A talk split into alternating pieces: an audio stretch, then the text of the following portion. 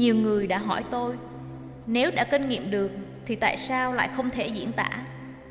Theo sự hiểu biết của tôi, thì sự chuyển động của tâm thức cũng giống như sự chuyển động của ánh sáng. Tất cả những ý muốn nắm bắt lấy nó đều chỉ là ảo vọng vô ích. Cái ý tưởng nắm giữ một vật hằng chuyển là một quan niệm điên rồ.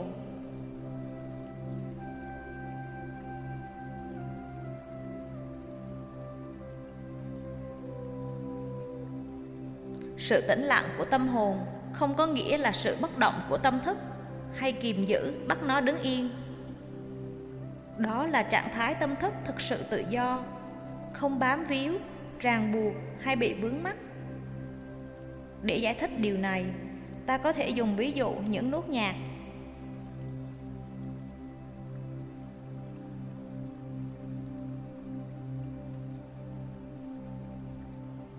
tự mỗi nốt nhạc, không có ý nghĩa gì, chỉ là một âm thanh đơn lẻ. Chúng chỉ có ý nghĩa khi hiện diện cùng những nốt nhạc khác, liên kết với các nốt nhạc khác, vì âm nhạc là sự tương tác giữa những nốt nhạc với nhau.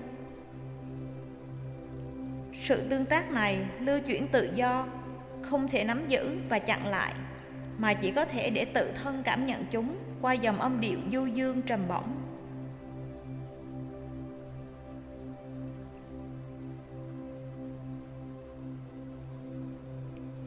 Nếu phân tách một giai điệu thành từng phần nhỏ, ta chỉ còn những nốt nhạc rời rạc, vô hồn, vô ý. Tương tự như thế, ngay cái khoảnh khắc ta bắt đầu phân tách, sắp đặt thành hệ thống các kinh nghiệm tâm linh, chúng ta đã bóp chết sự sống động màu nhiệm của chúng rồi.